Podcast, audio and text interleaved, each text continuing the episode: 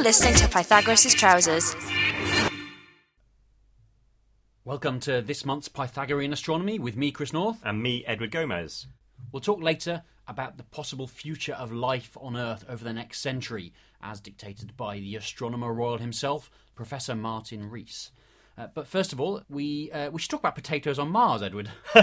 yeah, potatoes on Mars. Who doesn't love a Martian potato? uh, so, if you've seen the film or read the book, The Martian, uh, one Which of I, the... I saw recently. It was very Ah, okay. Um, well, this isn't a spoiler for you, Yeah. but um, one of the main things that Mark Watney, uh, Matt Damon's character, does uh, in order to survive is grow potatoes on Mars. And there's a team in uh, the Andes which is trying to do the same. Uh, well, not trying to grow potatoes on Mars, but trying to grow potatoes in similar situation to Mars.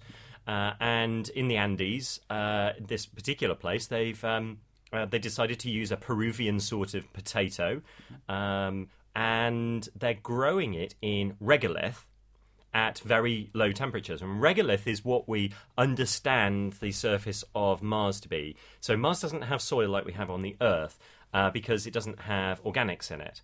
Uh, also, Martian soil isn't fluffy like our soil. Uh, it's very hard and it's dusty, and it's also very hard. So uh, it's it's actually quite different to the soil that we have. It's, it's more like a sand type. Yeah, that's right. think. Yeah, it's very, very rough, um, and uh, it's very difficult to make it into. If you wanted to add water and make it into a patty, for example, it'd be it's quite difficult compared to soil to do that.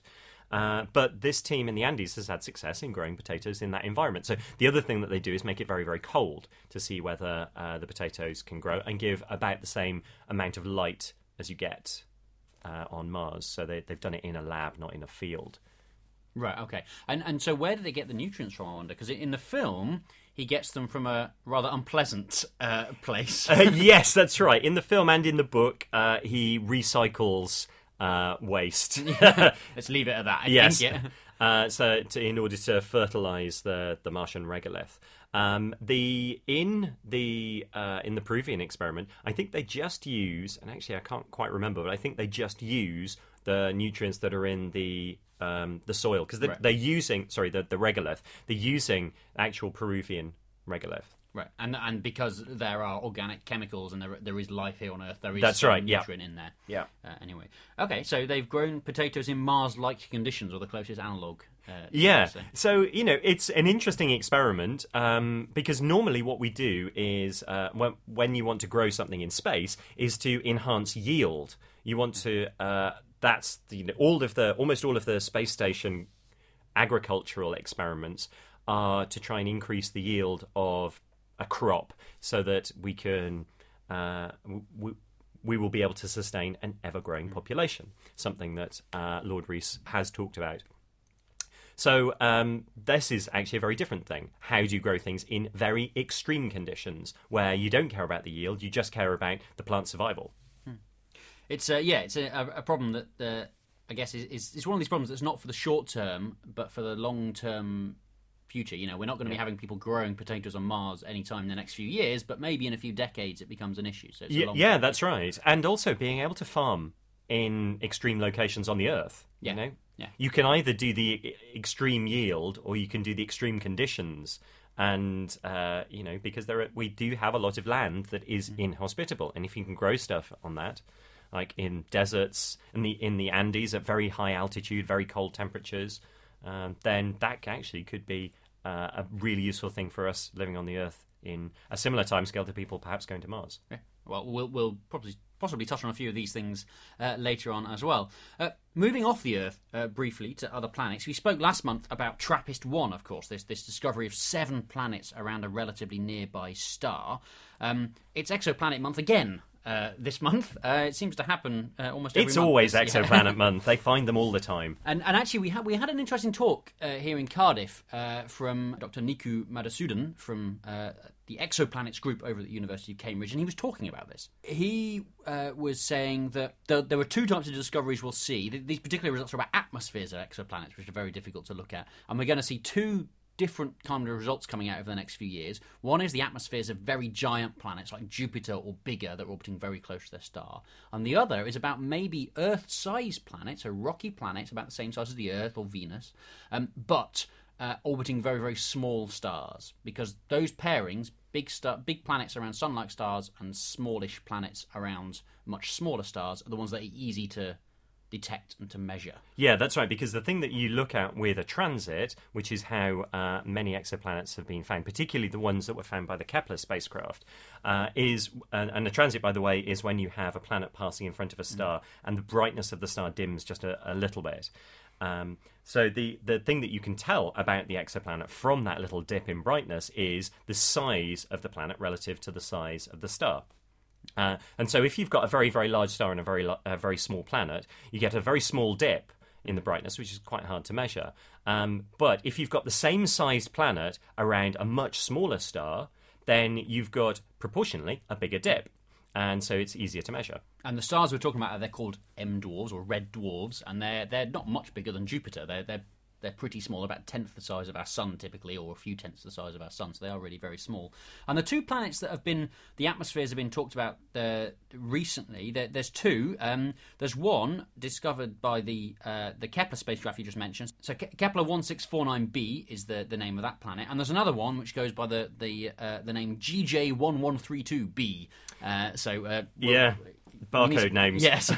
um, but these two planets are uh, about the same size as the Earth, a little bit bigger, both of them. Um, but they're they're too close to their stars to be considered to be Earth-like. Uh, even though the stars are smaller, these planets are very, very close to them. Yeah, and they're very, very hot as well. Uh, so uh, they're they're very close, they're very hot, but they're the right size and the right mass for for Earth. So um, one of them, GJ uh, eleven thirty two b, has an atmosphere, and uh, that is something that's very interesting to study. Atmospheres around exoplanets are very, very hard to detect, uh, and finding things that are in the the uh, the atmosphere are even harder. And this uh, exoplanet uh, has possibly water and methane in it. And we know that water is something that we quite like uh, here on Earth. So if you've got uh, a water atmosphere, there's the possibility, the vague possibility, but still the possibility that there is water on the ground, and then you've got water that could produce life forms. And these are talked about as being almost an exo-Venus, an equivalent of Venus, but outside uh, around another star. So the surface temperature is going to be in the hundreds of degrees, probably depends on the details of what that atmosphere is made of, which is what the surface temperature of Venus is. But you're right, that atmosphere, that that possibly water-rich atmosphere, means that high up, maybe in the cloud layers, there's something happening. Uh, Yeah. in terms of forming life, so we we just don't really understand what starts life forming. So, Yes. um, lots of questions, uh, lots of questions there.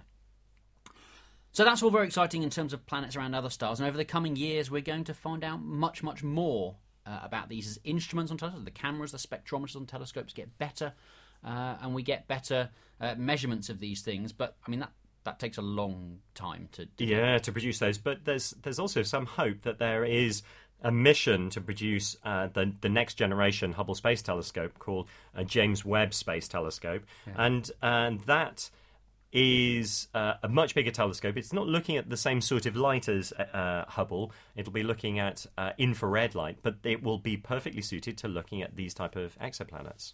It's a, a very exciting future for this field. So those are planets uh, outside our solar system going around other stars. But of course, in the in the near term, in terms of humanity and the human race, we're worried about our own planet. And this is what Martin Rees was talking about in a recent lecture. Uh, earlier on in April, we had the pleasure of welcoming Professor Martin Rees, Lord Rees, uh, to give a talk uh, on the world in 2050 and beyond. It was organised by the Learned Society for Wales, along with Cardiff University, and Professor Rees uh, is now the second honorary fellow of the Learned Society uh, for Wales, so an accolade for them and for him, I imagine. The talk covered various threats to humanity's survival on planet Earth, uh, from uh, large scale effects such as population growth and climate change, but also from the, the small scales, individuals or groups, uh, such as you know, bioterror, cyber terror, that kind of thing. More importantly, uh, Professor Rees talked about the ways that disaster might be averted. So, for anyone who uh, didn't make the talk, I had the opportunity to chat to uh, Professor Rees, I think the first question that was useful to ask him uh, was what the major threats facing us are. I think there are two categories. There's a class of threat which is caused by us collectively because there are more and more human beings on the world, each having a greater impact in terms of energy and resources. And of course, we are aware of what this might do with regard to climate change and with regard to uh, reducing biodiversity. So that's one class of threats. The other class of threats comes from the fact that technology is getting much more powerful and we're in an interconnected world where it's going to be more and more possible for even a small group of people to have a global impact, either by error or by design. So we're getting rather more vulnerable because technology is more powerful. And that's the second category of threats. And, and as we learn more about the, the threats and hazards that we, we face as a as a species, uh, or in, in, from individuals, as you say, do you think that we're adapting fast enough to these threats, or do we need to have much more of a, a push to prepare prepare for perhaps the worst cases? Well, I think there's a problem of getting any kind of uh, action with regard to long term global threats like uh, climate change, because obviously politicians focus on the uh, immediate and the local, and most people do as well. So it's very hard to get the necessary action which we need to I- implement if we want to reduce the risk of our climate becoming dangerously different in the next century, and if you want to reduce a possible risk to future generations. So that's one problem. But I think there is also the problem that when technology is changing very fast, we do find it hard to adapt to it. And uh, obviously, we know how much our lives have been changed by information technology, and we know that biotech is going to change them and open up new possibilities. And we do have to ensure we can adapt to these in a way that maximizes the benefits and minimizes the risks from them. Mm. You say that politicians often work on the sort of the local and, and, and the immediate. I mean, is that a is that not a sort of a, a problem in some senses? Is is could you not argue that a, a, a, politician's job in terms of you know the government is is to actually look longer term? Uh, well, it is, but it's hard for them. In fact, uh, uh, Mr. Juncker, the EU, famously said that we know what the right thing is to do, but we don't know what we can do to ensure that we do the right thing and get re-elected. So the trouble is that it's the public which is short term. I don't think we can blame the politicians entirely, but I do think that it is important to ensure that the politicians do care more about long-term issues, and the only way that they will is if the public care. I know lots of people who've been political advisors to government, and they've been frustrated because they say these things, but there's not much action. What politicians care about is what's in their inbox and what's in the press. So I think if we want to increase the chance that actions will be taken to reduce these long-term threats and to respond to the uh, concerns about climate change, etc., we've got to make sure the public cares about these. And I think we can do this through going public, through our blogs and being in the media. And also, I think we can use uh, the great religions. One thing I've been involved in, which has been very productive, I think, in the last two years, is the uh, Papal Academy of Sciences, which uh, meets at the Vatican. And two years ago, they had a meeting on climate and environment attended by leading experts from around the world. And that was an important input into the papal encyclical in the summer of 2015. And that encyclical had a real global influence, especially in Latin America, Africa, and East Asia, on the opinion at the time of the big Paris climate conference in December 2015. So that's an example where by engaging the public, uh, then one was able to have uh, an impact. And what everyone thinks of the Catholic Church, no one can deny its uh, uh, concern with the world's poor, its long term interests, and its global reach. And that's why that's an example of how you can get through to the public, and then the public will influence politicians. So scientists should engage with the public, and then the public will have more impact collectively on politicians than we scientists can have alone. And you think that's more important as, as, as scientists trying to get our message across? That's more important than just writing to our MP or assembly member or, or whatever? Well, I think so. Obviously, as scientists, we are also citizens and we need to, to write. But of course, uh, uh, when we are speaking about things outside our special expertise, we scientists are just citizens and aren't entitled to a special voice. So what we've got to do is to ensure that there's a wide public attuned to these issues, and that will ensure they rise up the political agenda. So, so given what we've learned over over recent years and, and, and, decades and how that's that's changed over time.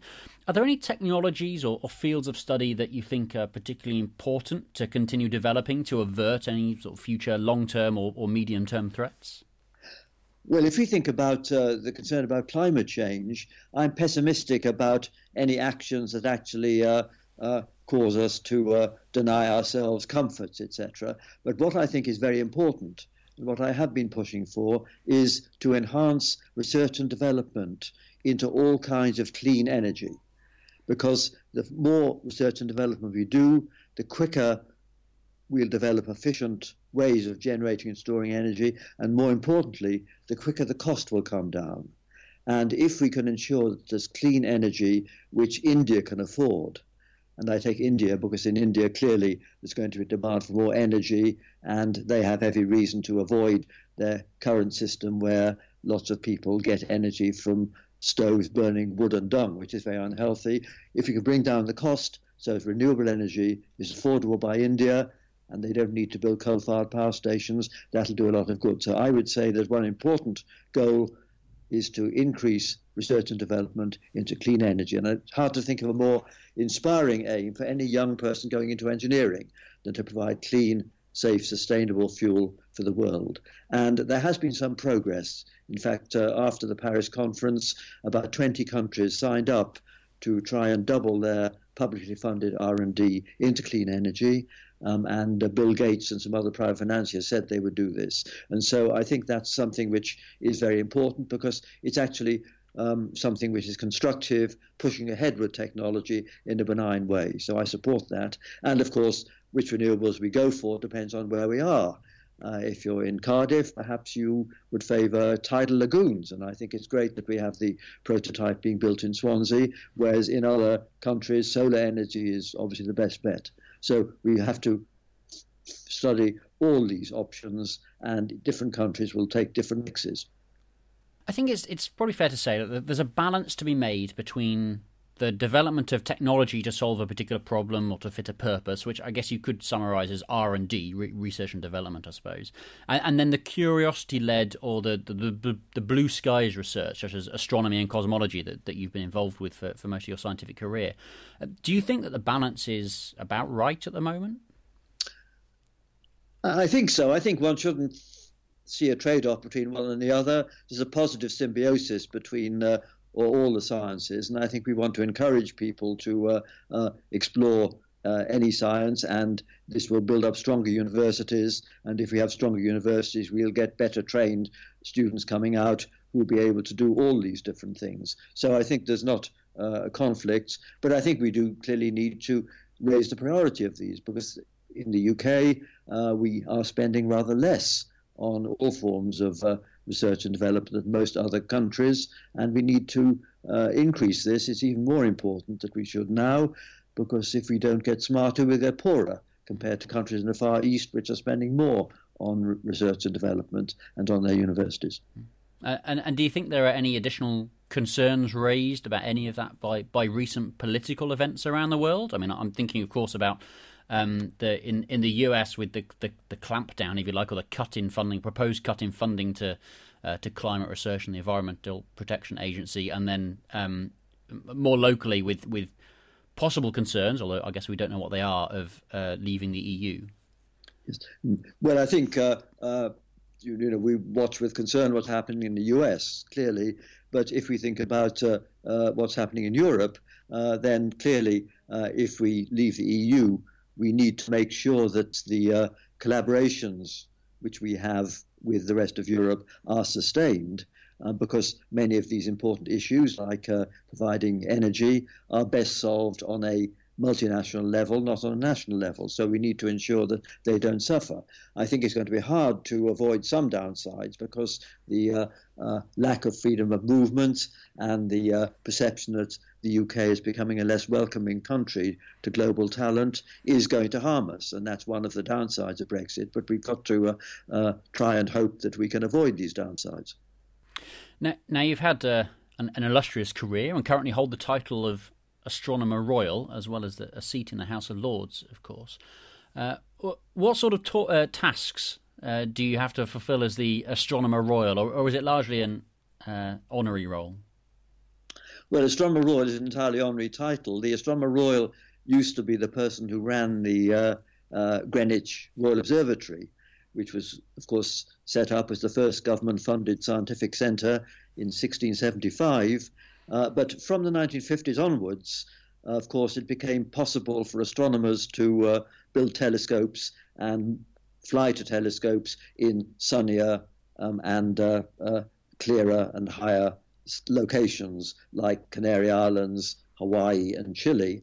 And from that time onwards, the Greenwich Observatory became a museum, not an active place for science. And the title, therefore, was uh, turned into an honorary one. Uh, given to a senior academic in the subject. And so it is a purely honorary title. I mean, I sometimes uh, say cynically that duties are so exiguous that I can continue them posthumously.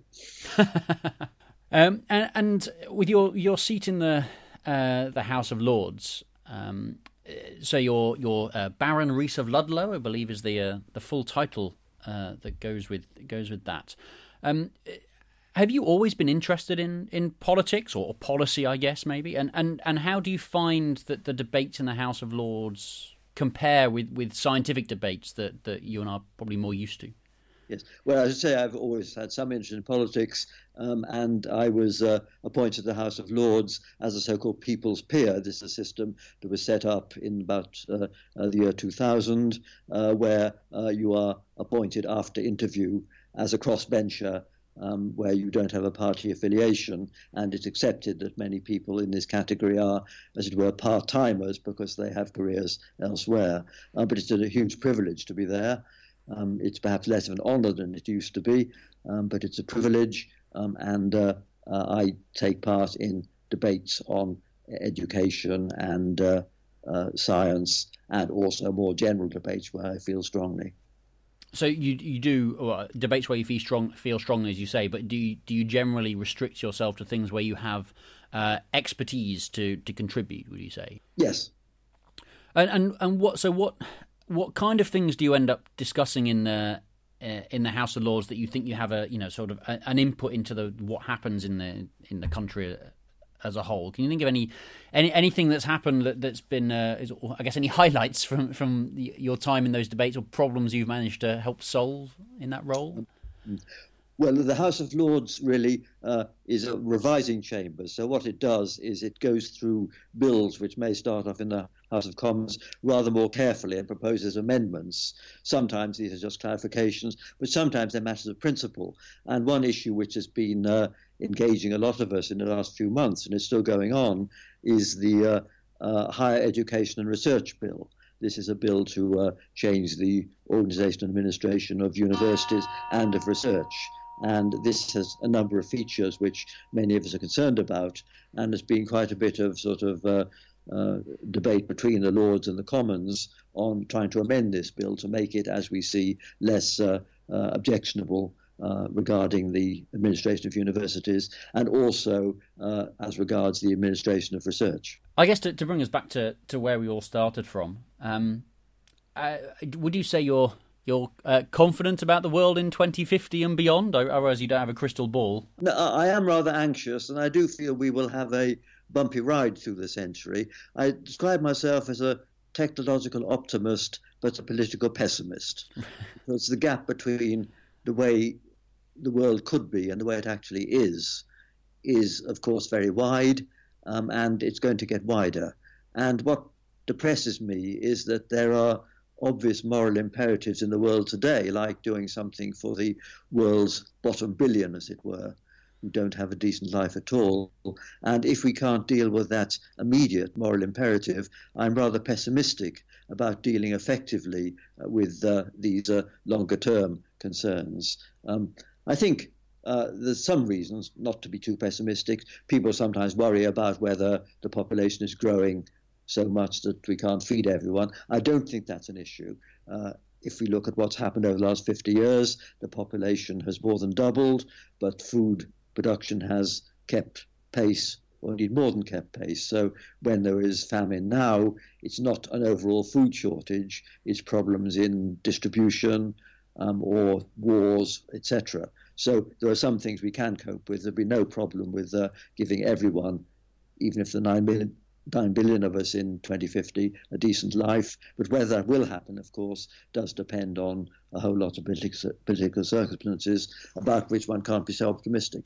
Mm. And I do get rather concerned about the fact that new technologies, especially uh, um, biotech and cybertech, um, do allow small groups to, uh, by error or by design, uh, cause uh, uh, global um, setbacks. And to give an example, I think uh, if we look at biotech, um, everyone accepts that some of these new technologies need to be regulated, and that is fine. But enforcing these regulations globally, when there's huge commercial pressures and also people working on these technologies and discoveries all over the world is going to be very hard. I would say it's as hard as effectively enforcing the uh, tax laws or the drug laws globally. And we know that there's not been much success in doing either of those. So I worry that when we have these new technologies, we may try to regulate them on ethical grounds and on prudential grounds, but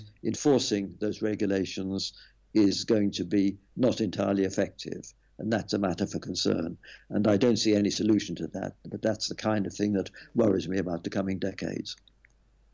Uh, now, uh, this is this is ostensibly an astronomy podcast, so I guess we should we should talk about a little bit of uh, astronomy and, uh, and, and cosmology. Um, what's your current field of research that you're you're focusing on uh, when uh, when when you get time to do it? I imagine. Yes. Um, well, on how the first galaxies form, we can look back uh, with our telescopes to when the universe was uh, about a tenth of its present age. And that's when the first galaxies were forming. And we want to try and understand how that happened because we are fairly certain that everything in our observable universe now started off in a hot, dense state uh, when everything was squeezed hotter and denser than the center of a star.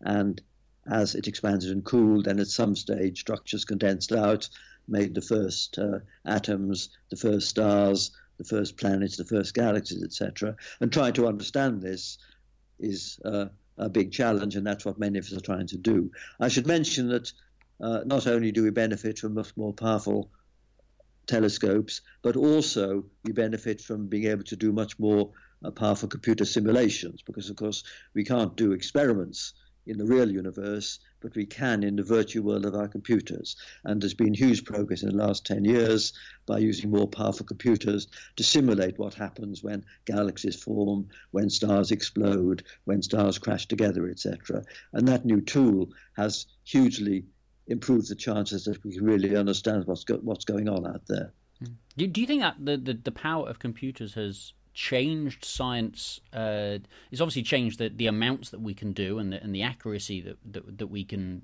we can do on large large data sets and large simulations and so on.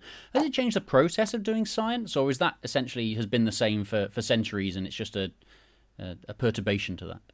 Well, I think it is. It is, as you say, it's a, it's a new way of doing science. Uh, we clearly depend on more advanced instrumentation in every science, uh, particularly in astronomy uh, both on the ground and in space, but also we use computers not only to analyze very large data samples, and that's true in almost all sciences now, but also to do simulations. And uh, in astronomy, this is particularly important because we are, in a sense, helpless in that we are unable to do experiments. We can't crash real galaxies together, but we can crash them together in the virtual world of our computer. So I think astronomy is a subject which has been particularly aided by uh, uh, more powerful computer simulations, but other subjects have too. Weather forecasting, for instance, depends on huge uh, number crunching facilities. So I think computers are crucially important in advancing science uh, and also dealing with big data. Excellent. It's, it's been wonderful to speak to you, uh, Professor Rees, uh, on the program. So thank you uh, for joining us. Well, thank you very much. good to be in touch. So, Edward, that, Martin Rees's talk was very well uh, received, and he's a, he's a wonderful speaker. He's a he's a phenomenal speaker, and uh, it's such an interesting topic, particularly as I've heard Martin Rees talk about astronomy a lot. Hmm. And this is very, very different to the, the type of thing that I'd normally hear him talk about. So it's actually very refreshing to hear such an erudite uh, person giving a talk on something that uh, is is so different to what I was expecting. Yeah, and, and he speaks with such authority, and He does, knows yes. what he's talking about. Yeah, he has dev- a, a very deliberate, developed style uh, that's that's very nice and very gentle. It's like uh, hearing a bedtime story, but uh, about the apocalypse. yes, yes. Um, so, as he described himself, he, he's a technological optimist but a political pessimist. Yes. uh, and I think the it, the uh, onus is on us as citizens to uh, persuade our politicians what, why they uh, why they should uh, deal with climate change and uh, the such like. yeah. So, from that call to arms from uh, the Astronomer Royal, uh, no less, uh, let's hope the future is bright. That's it for this month. You can hear previous episodes uh, at pythagastro.uk. Uh, but for now, goodbye. Goodbye. You've been listening to Pythagorean Astronomy, an extended version of this month's Astronomy Roundup from Pythagoras' Trousers, a weekly science and technology radio show presented by me, Rhys Phillips. You can catch up on full episodes of Pythagoras' Trousers, subscribe to our podcast, and get in touch by going to www.pythagoras-trousers.radio.fm.